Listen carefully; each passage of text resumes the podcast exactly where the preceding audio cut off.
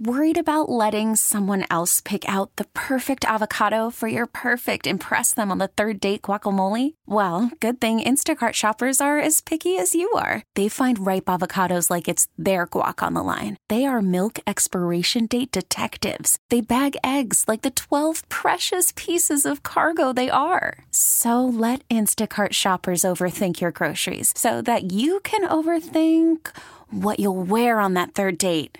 Download the Instacart app to get free delivery on your first three orders while supplies last. Minimum $10 per order, additional term supply.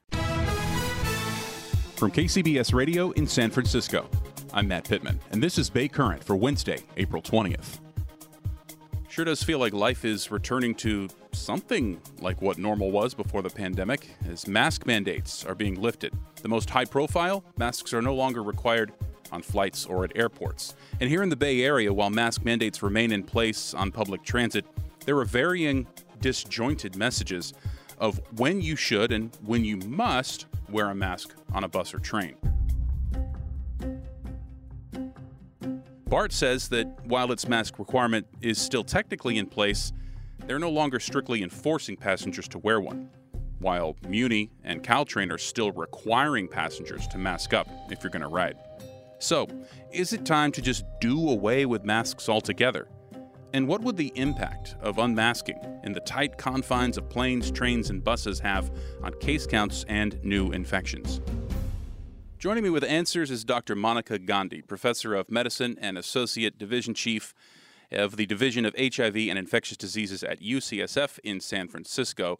Uh, no one else I wanted to talk to, especially after the news came down that the judge had uh, overruled the Biden administration. So let's just jump right into it right now. And first, Dr. Gandhi, give us a picture of where we are with infections, new infections right now in the Bay Area.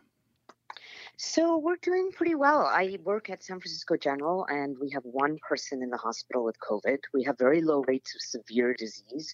Our cases are going to go up and down with the variants, and also with how much we test, right? Because some people are testing, not recording it. Some people are testing, recording. But our that's how we're looking at hospitalizations, and they're very low right now. Very grateful for that. And are we at the point now where we're safe enough? Enough of us are vaccinated or have had the disease and and have moved on from it. Whatever the case may be, are we safe enough now that perhaps doing away with mask requirements altogether makes sense? Well, I do think that we are because essentially, let's think about what was the purpose of masks or any of these what are called non pharmaceutical interventions, including lockdowns, capacity limits. They were to keep our hospital safe. We mm-hmm. needed good hospital capacity.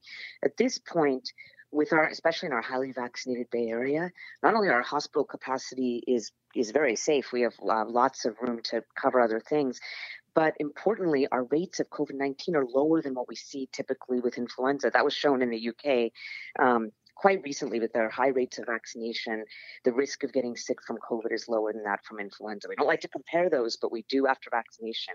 And we have high rates of vaccination here. Yeah. So, on that note, one of your colleagues, uh, Dr. Peter Chin-Hong in San Francisco Chronicle, there were a couple of quotes from him that kind of stood out to me.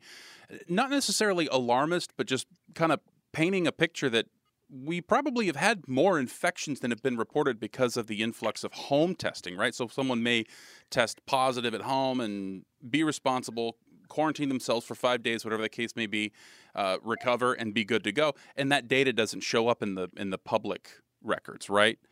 Is that yes. something to be concerned about, or does it sound? Because to me, what I hear when I, when I hear that isn't alarmism. It's that we know that if we get a test, we're we're all grown ups here. We know, okay, let's let me quarantine for five days, see what my symptoms right. are like, and then move forward. Is that accurate?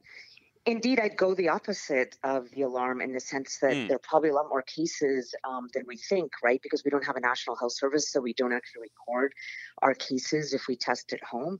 But our hospitalization staying so low means that denominator could even be higher with cases, but our rate of severe disease is so low. I really want to stress that. I work yeah. in a hospital, one person in the hospital with COVID. That's amazing amazing. It's it's wonderful rates of vaccination in the Bay Area. Okay, so on transit specifically, being packed all together, right, in planes, buses, commuter trains, uh, are you concerned that going maskless could lend itself to a spike in positive cases in the weeks and months to come?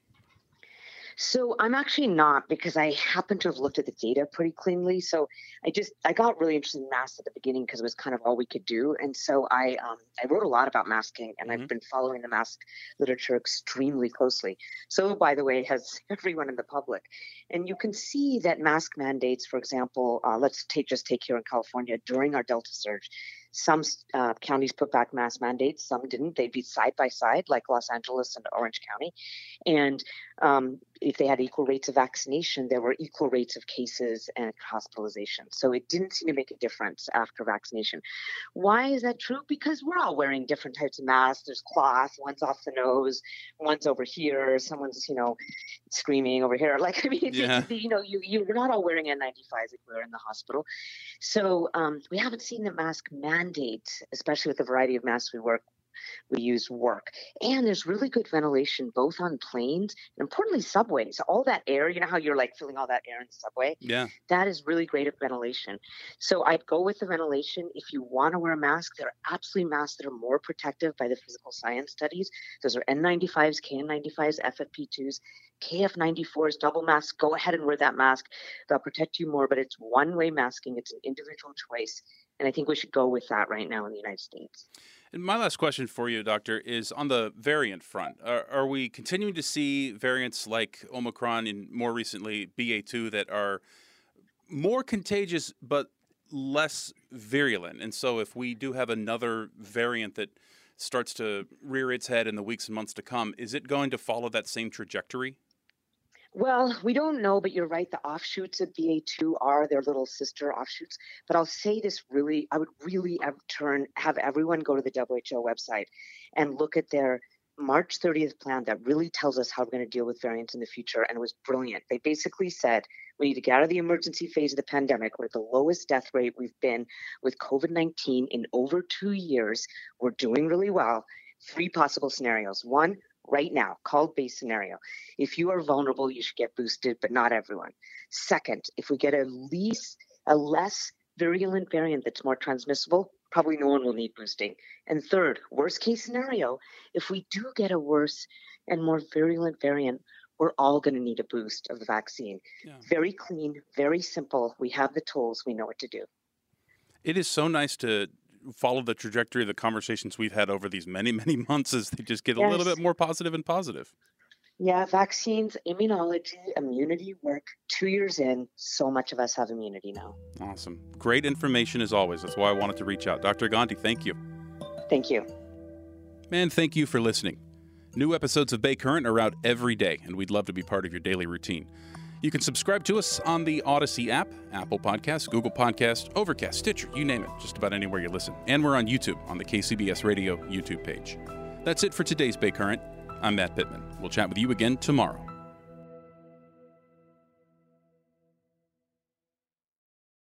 We really need new phones. T-Mobile will cover the cost of four amazing new iPhone 15s, and each line is only $25 a month. New iPhone 15s? Only at T-Mobile get four iPhone 15s on us and four lines for 25 bucks per line per month with eligible trade-in when you switch. Minimum of four lines for $25 per line per month with auto pay discount using debit or bank account. $5 more per line without auto pay, plus taxes and fees. Phone fee at 24 monthly bill credits for all well qualified customers. Contact us before canceling account to continue bill credits or credit stop and balance on required finance agreement due. $35 per line connection charge applies. Ctmobile.com.